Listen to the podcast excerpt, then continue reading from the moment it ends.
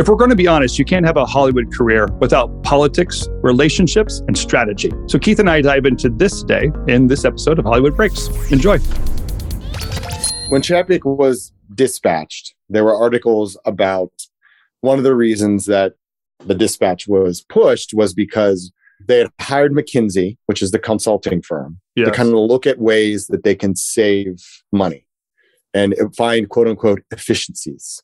Anytime anybody says that, I just think of the scene from the Bobs from Office Space.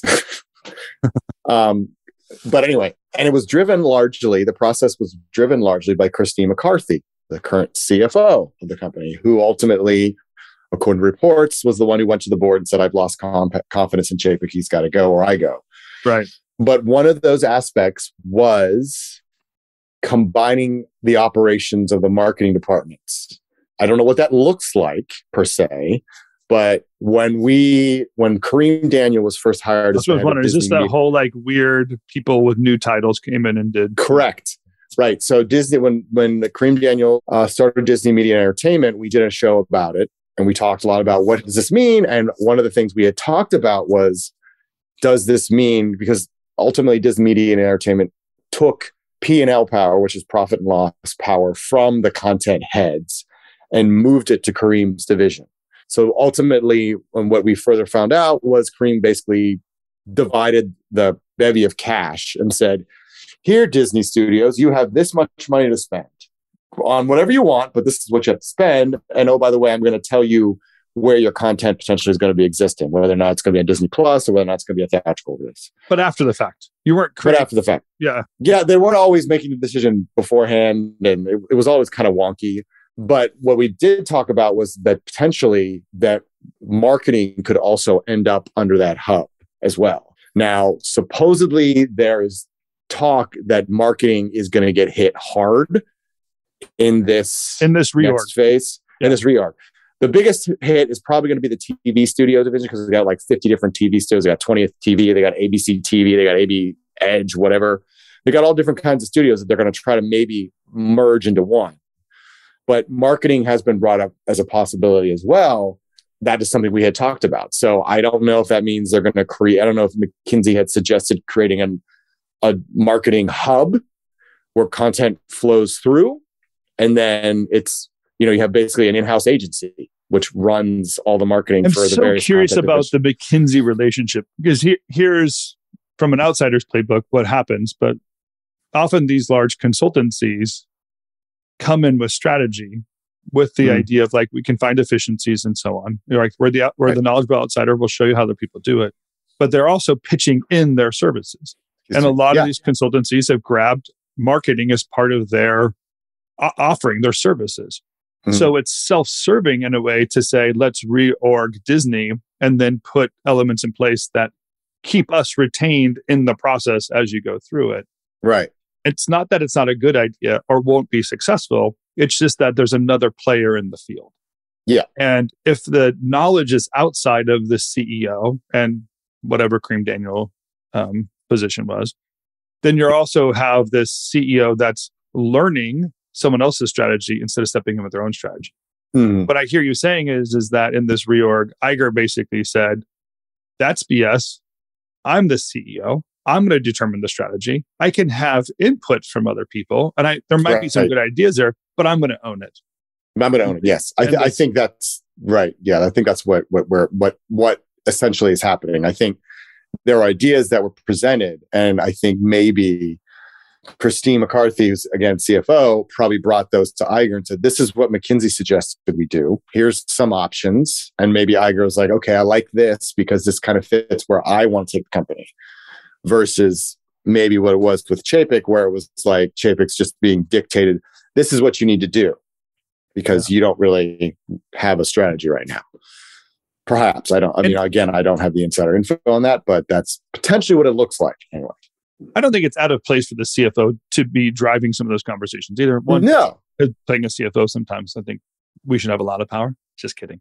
But I, I think there's an element to uh, the financial look at things. This often gives you the early signals of what's coming up and to be proactive and, and work things through. Or in Disney's case, be an influencer and uh, absorb the change sooner than later.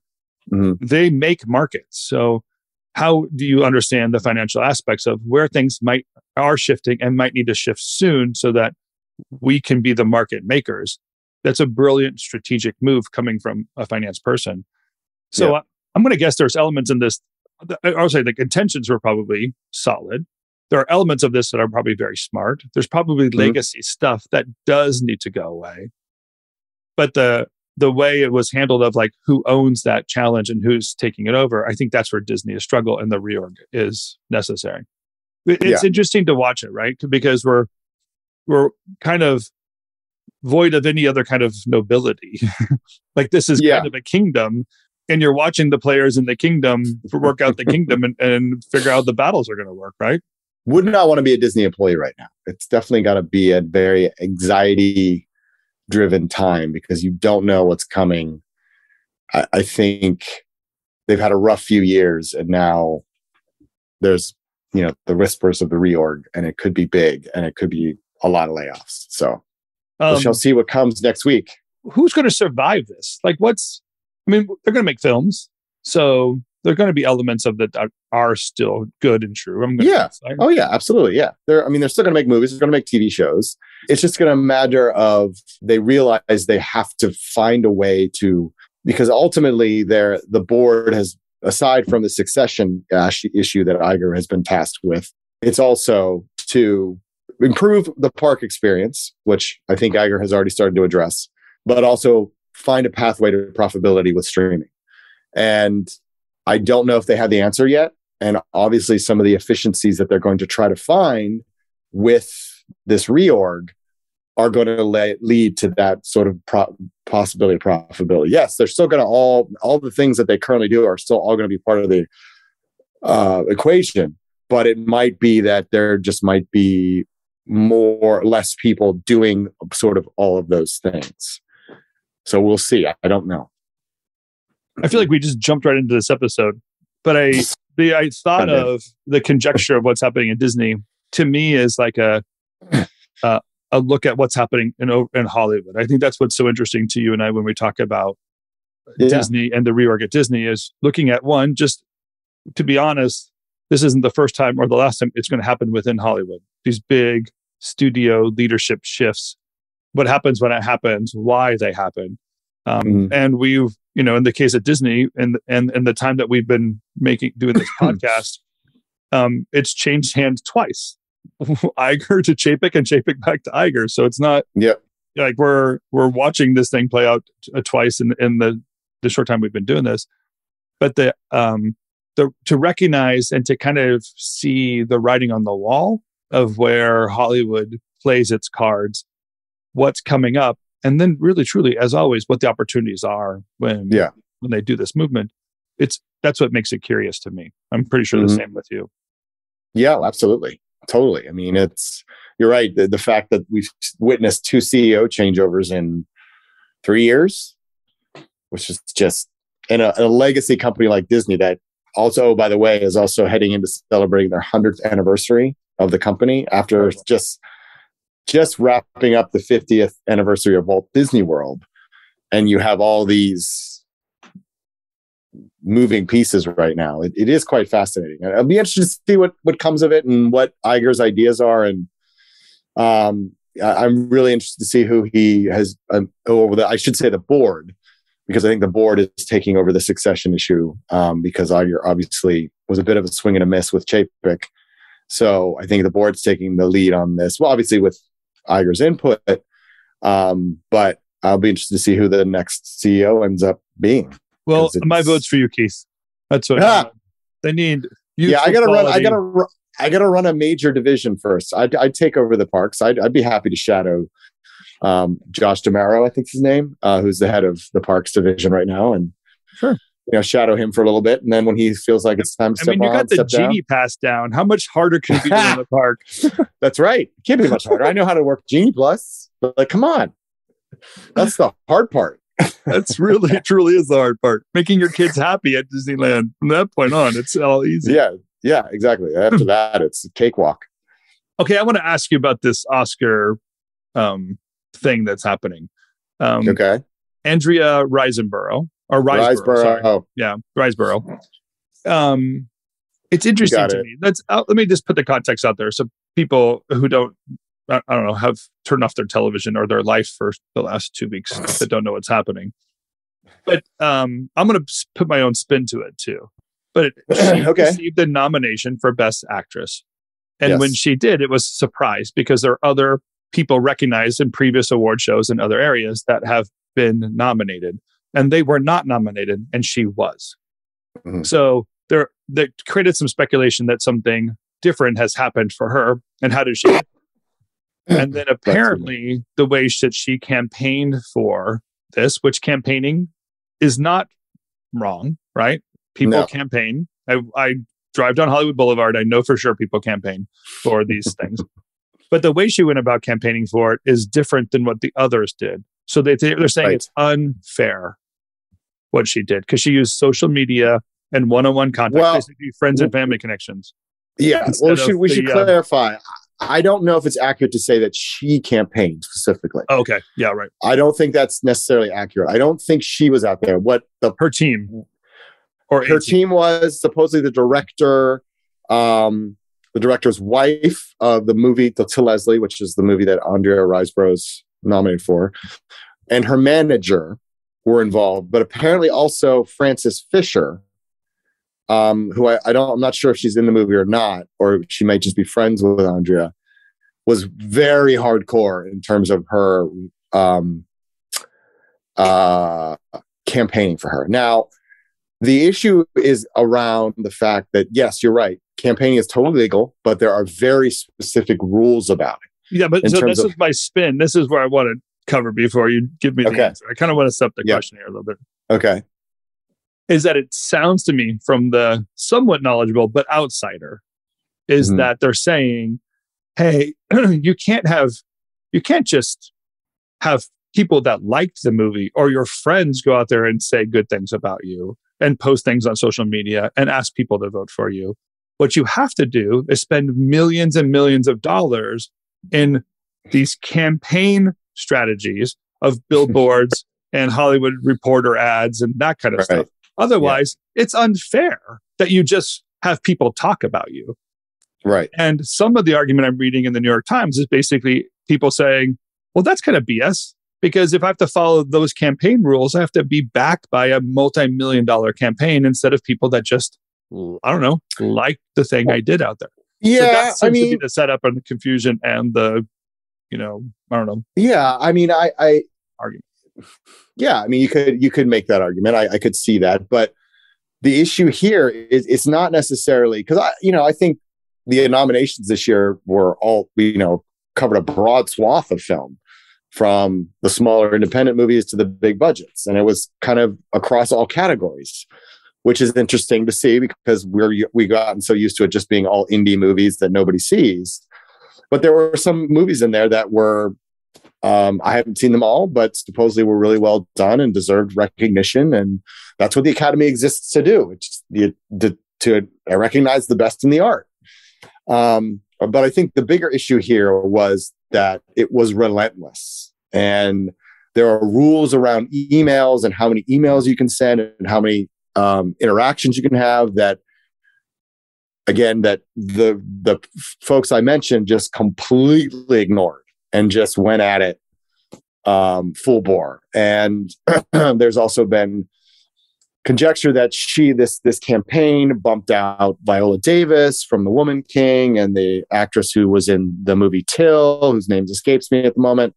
Um, they were bumped out because of this campaign to vote for Andrea. So, I mean, the Academy has has said that you know it wasn't great. They don't like it, but there's really nothing they can do. I mean, Matt Belloni pointed out in his newsletter today, like most of the the people, like the director, the director's wife, the manager, and I don't believe Andrea are members of the Academy, so they can't really do anything. However, Frances Fisher is, so I don't know if they're going to take action against her. Um, but it, I mean, listen, we all remember. The, well, most of you may remember the the era of Harvey Weinstein when he basically, you know, with with Shakespeare with to Shakespeare with love, Shakespeare in love, Shakespeare in love. Thank you. Um, and that campaign and that changed it all like the amount of money that he spent and and it, it, it led to a lot of changes in the rules and how much you can con, um, connect with with voters and how much lobbying you can do. And so i mean i think, yeah, I think your average uh, the other thing is a lot of a lot of voters are kind of just like well what's the big deal. Who cares? I, I mean listen yeah. if she's if she's worthy of a nomination so be it. I mean listen all this noise might ultimately get her the award. Like who knows? Like and and from that would be accounts, hilarious but she it's a great role. She did in it I yeah, the person I've seen, but and that not, was part of the reason. But I think yeah. they just became overzealous with it, and I mean, there's something to be said about the fact that unless you're a, a studio campaign with a multi-million dollar budget behind you, it's hard to get nominated, um, given the current rules. But I think she they could have gone about it in another way while trying to bring attention to her without being so blatant about it and I think, pushing uh, and pushing I, and pushing. And I'll, I'll, now I'll play the other side because at least I have just a, a small a little more context um, understanding that I that I have here too is that in right. this campaign that her team did, it was um, we'll say more hardcore because they were actually mentioning the other actresses or potential other actresses and playing out a strategy. So there's a specific right. post where um, one of the um, people campaigning, I think it's Frances Fisher, posted something along the lines, well, basically all these actresses are already locked in. We know that. Yeah, so they're all to it. Yeah. Right. And that's yes. like an influence or maybe campaigning against other people. And I think maybe that's yeah. the Academy's like, we can't campaign against, you can't put Tim's better than Keith in a post. You just say, like, recognize Tim for his merit. And then yeah. that's where you stop. So there does seem to be a crossover. But again, it does feel a little bit like I, I don't know where some of the noise that we hear out there is just well she didn't follow the rules and but the rules currently require a major investment in a standard static campaign opposed right. to something that's a little bit more dynamic i have a feeling keith next year everyone's going to do what she did because it worked they're like well screw that it worked and the academy said we don't like it but yeah. nobody's getting punished so yeah. You're right. I mean, once once the dam is broken, it's always the first person to the wall who gets the most damage, and then after that, everyone else just kind of walks right through. So it's an, entirely possible that we could see more of this. Oscars are just about controversy. Should we just call it out? Like we just want to push controversy and find controversy and do. I mean, you got a bunch of people who are are sort of artistic, and then you got a bunch of people with big fat egos and you know, and they're into a little bubble, of course there's always going to be controversy because none of them can agree on anything. So of course it's always going to be a controversial thing because there's going to be people who think one way and people who think another. And these people, you got boards that are like 50 plus people large. You know, how how can you make a decision like that? I mean, come on. Like, of course it's there's always going to be controversy, and it's all. I mean, and the cynic in me is like, listen, it's always good to have controversy because it drives more attention to the show. Yeah, totally. I think uh, what they want. Maybe that's what they're looking for. Is like, well, at least if we have some controversy, people will tune in for that one moment or, or what have you. Like it's well, yeah. I mean, I, I get, I, I would love to watch the hourly ratings because I guarantee when it comes to best supporting actress, boing, it's probably going to pop up. or is it best actress? Best actress. Sorry, I think it's actress. Yeah, yeah. Yes, um, which is kind of an open field to be honest. Like, so um, it'll be interesting to see what happens. It, uh, so, man, I tell you, there's a part of Hollywood I really, really love, which is it's like watching um, a s- sports. You know, like you, uh, you know, here we are, armchair quarterbacks, playing the game, watching people make moves, wrapping our head around the hmm. strategy, recognizing the changes, encourage people to do something different. But there just is no. The reality is, there just is no rules, right? Like there, no you get into this thing and you play it. It is not a systematic process to one to get in. Like that's the fun part too. Is like the people that break in always have a good story. Yep. But then your career to live the career is to always be playing this game. Now there's need and reality of some burnout too. and yes. you're always playing it and always wondering the politics of it. There's but always the there's always the theory of it versus the reality of it. The thought yeah. of it and the reality of it. Yes. Yeah which probably is like um you know, think about what's going on with Paramount and Showtime Mm. and in that whole like playing the game too. Like that's Showtime has been around for I don't know 40 Almost years, 40 years. All my almost Yeah. most of my life. And Mhm. Paramount's kind of messing with the brand right now. There's something even in just like legacy brands that you can't find security in one way or another. It's a, a curious part of what we're living out in our Hollywood careers is always trying to figure out the next move in, Mm-hmm. a lifelong chess game of a career. Yeah, I mean it. It it's. I mean, part of me is a little sad because you know it's it's always sad when, and I, I I just looked it up. It's 46 years old. 40 It's been around for 46 years, which is crazy. Um, obviously, I think it was started as sort of like during the heyday of the cables, and you're like, oh, look at this cool little cable channel, and then they tried to be like HBO, and that didn't really work because HBO is HBO, and there's just really hard to catch up to HBO. And they never really had. I mean, they had some good shows. They had Shameless, they had Homeland, Nurse Jackie, a lot of shows that sort of got some tread to it. Um, but in the, in the last few years, it's kind of gone quiet. It hasn't had a lot of breakout hits, and I mean, it existed largely to service the larger Viacom beast, more or less. And you know, there there had been rumblings that this was coming, and but it's still, it's it, it's one of those things where you're like, okay, it, it's basically a brand that's just going away because the way they're they're titling it, I think it's like Paramount Plus with Showtime or something like that. No, oh yeah, Paramount Plus with Showtime. That's what they're calling it. There's not anyone in the world outside of LA or New York who's going to call it that. They're just going to call it Paramount Plus. So we're essentially saying goodbye to the Showtime brand. Now, maybe there'll be some way in which they will work in.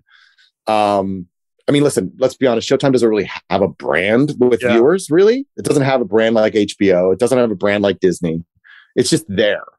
So I don't know how they're going to necessarily do that. I mean, I think ultimately Showtime's just going to go away. and it's not a library, right? I mean, there I'm sure there are shows. If I there are shows. I mean, they're Sorry, yeah. I mean, they've started dropping shows from um, both services because obviously I don't think they want to pay the residuals or what have you on them anymore. And um, so, but there. I mean, listen, Homeland will always be. po- I mean, a Homeland season one is a phenomenal show, and I think people will always want to watch it because it's a great piece of television. Shameless was popular for years. Nurse Jackie was popular.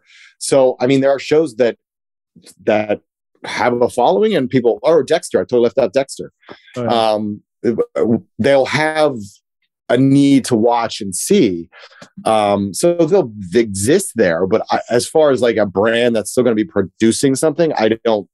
I think we're essentially seeing the end. and essentially Of Showtime. He- here's the difficulty in navigating ott anyway. Trying to remember which platform has which element right? It's not like Exactly. cable where i can go through it and everything's listed. I have to Right. so to add a sub into the paramount plus choice it's really just better. I'm going to turn on paramount plus. I'm going to go to my sub Right. you know press that button. And then the, the showtime library might exist on the site or not based on my subscription but i'm not going to go find showtime somewhere it's not that my No. first the first thing in my mind has to say paramount plus because i have to get over to that subscription Right. yeah i think that to me you have to realize the the human interaction with your interface is a big element of what's going to survive or not i think that's what you're calling out cute it's Yeah. a cute name but the reality is is It's a terrible name. um It's an well, awful name. in that, like I say, it's politically well positioned to say we're not getting rid of Showtime. But the reality is, Right. and I know like the human experience Yes. is going to say it's Paramount Plus no matter what. I'm I'm ditching Yeah. that because that's not Yeah, experience. no one's going to say Paramount Plus with Showtime. Like I don't say Disney Plus with Nat Geo, Star Wars, Marvel, and Pixar. Although funny, I mean, like I uh, and I didn't realize I did this. So this is some of the fun of having these platforms. But my Paramount Plus subscription was through Amazon, so I had Amazon Ah, yes. Prime with Paramount Plus Paramount opposed Plus. to Paramount Plus separate. I Yeah. definitely ditched that because then I could do downloads on the other side. Not that anyone cares about that, but there is kind of there is some part of this OTT world that adds the with when you're inside of Amazon and uh, Hulu That's with true. live TV, CBS with the football package. oh So yeah, that's There is a with All right, element yeah. to it, but I There's still go. CBS online or Prime online or whatever. That's where I'm going first. Yeah, yeah, I could see that, but I, I don't see it being marketed as. I mean, I, I can just I can envision trying to write the spots and the copy. Paramount mm-hmm. Plus with Showtime. It's I mean, listen, you're right. You're right. I have seen ads with Amazon Prime touting the fact that you can get HBO Max or vice versa. HBO Max advertising you can hey, you can get our you get HBO Max with your Prime subscription, this kind of thing. So I, I it's possible. I no, I'm just with think you. it- For yeah. marketing, let's let's just say, come on, people. come on, it's just no one is gonna. I mean, like, hey, did you see that great show on Paramount Plus with Showtime? Like, Here, let's mean, do the advertisement right now. Ready? Here's you and I doing the advertisement. Hey Keith, so I was watching Paramount Plus with Showtime this weekend, and you said, were you Jim? Wow, Oh. that's so great. where else can I see Dexter and Dexter? Nurse Nurse whatever Nurse Jackie, Nurse Jackie, and other great Showtime show without my only on Plus- Paramount Plus with Showtime. Oh, dude, we're so hired. As a Yeah, matter that of was fact, so hard. Bob good. Oh, I think Bob's calling me right now. Actually, as a matter of fact, I'm pretty sure they're just going to pay us for that ad right now, baked into our podcast. Pretty sure it's got paid every time. Uh, yeah, totally. I think we we nailed it. Keith, it's the absolutely best six ninety nine I pay every month. Is adding that Showtime package. It's Paramount Plus with Showtime. Two for the price of one, Tim. It doesn't get any better than that. I could watch Yellowstone and Dexter. So killing people all over the place through history and time. You can't watch Yellowstone. You have to go to Peacock to watch Yellowstone. Oh no, that's not true. I watch Yellowstone. Oh, oh, Wait, on Paramount Plus? Live? Paramount Plus. Oh, yeah. Okay. So it's available on Peacock too then. I'm, I'm watching. Well, to be clear, I'm watching 1923, not 18. Ah, okay. That's There you go. I can't watch Yellowstone. 1883 is the one. I like the history ones. The Well, 1883 is like was one season, wasn't it? Well, that's what it is. They're the they're just um, prequels. They're building it up. So they're going 1883. But 1923, I guess they they're going to do another season of that. They just it just got renewed for another season. So. 1883. Or 1923. Oh yeah. Yeah. yeah, dude, it's fun. All right, I got to watch it then. I Yeah, come it on. Yeah, yeah. All right, and you can get that on Paramount Plus. You don't need the show with Showtime. Yeah, you can get oh, dude, it's so fun to do this with you. I love our I podcast.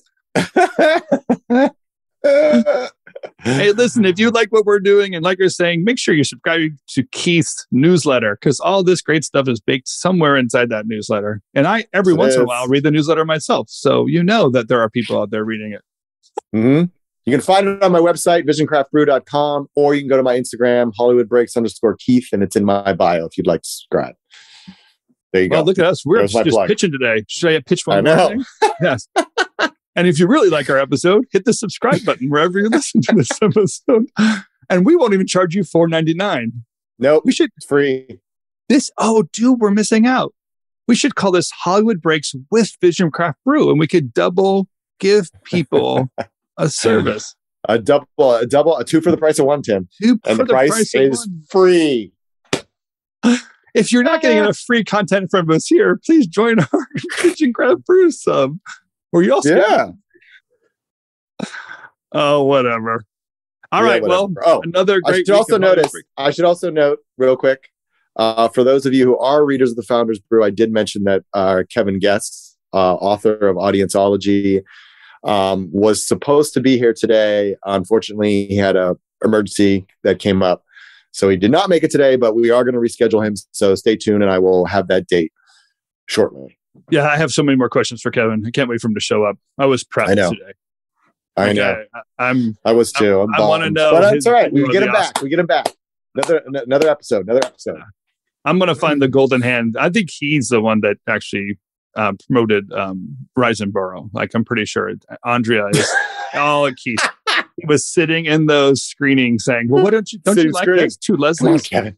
He was adding extra questions in there, and then a nomination. He's probably putting a nomination form at the end of all this questionnaires. Like, oh yeah, and then yeah, maybe. I doubt it. just no. kidding. I'm just Not true. No, we're kidding. It's a joke. a joke. Yes, he is. Indeed. All right, my friend. Have a great weekend. We'll see you next Yeah, you week. too. See you next week. Okay, bye.